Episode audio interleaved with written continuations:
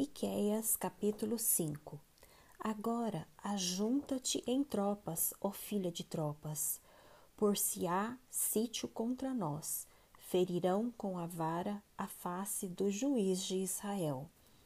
O nascimento do Messias e o seu reinado. E tu, Belém Efrata, pequena demais, para figurar como grupo de milhares de Judá, de ti me sairá o que há de reinar em Israel, e cujas origens são desde os tempos antigos, desde os dias da eternidade. Portanto, o Senhor os entregará até o tempo em que o que está em dores tiver dado a luz. Então o restante de seus irmãos voltará aos filhos de Israel. Ele se manterá firme e apacentará o povo na força do Senhor, na majestade do nome do Senhor, seu Deus. E eles habitarão seguros, porque agora será ele engrandecido até aos confins da terra.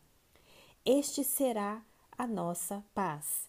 Quando a Síria vier à nossa terra e quando passar sobre os nossos palácios, levantaremos contra ela sete pastores e oito príncipes dentre os homens. Estes consumirão a terra da Assíria à espada, e a terra de Minrod dentro de suas próprias portas.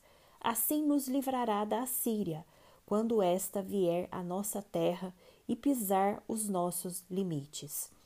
O restante de Jacó estará no meio de muitos povos, como orvalho do Senhor, como chuvisco sobre a erva, que não espera pelo homem, nem depende dos filhos de homens. O restante de Jacó estará entre as nações, no meio de muitos povos, como um leão entre os animais das selvas, como um leãozinho entre os rebanhos de ovelhas, o qual, se passar, as pisará e despedaçará, sem que haja quem as livre. A tua mão se exultará sobre os teus adversários, e todos os teus inimigos serão eliminados. E sucederá naquele dia, diz o Senhor, que eu eliminarei do meio de ti os teus cavalos e destruirei os teus carros de guerra.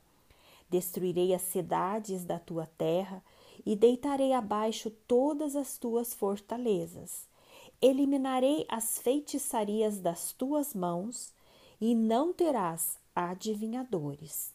Do meio de ti eliminarei as tuas imagens de escultura e as tuas colinas, e tu já não te inclinarás diante da obra das tuas mãos. Eliminarei do meio de ti os teus postes ídolos e destruirei as tuas cidades. Com ira e furor Tomarei vingança sobre as nações que não me obedeceram.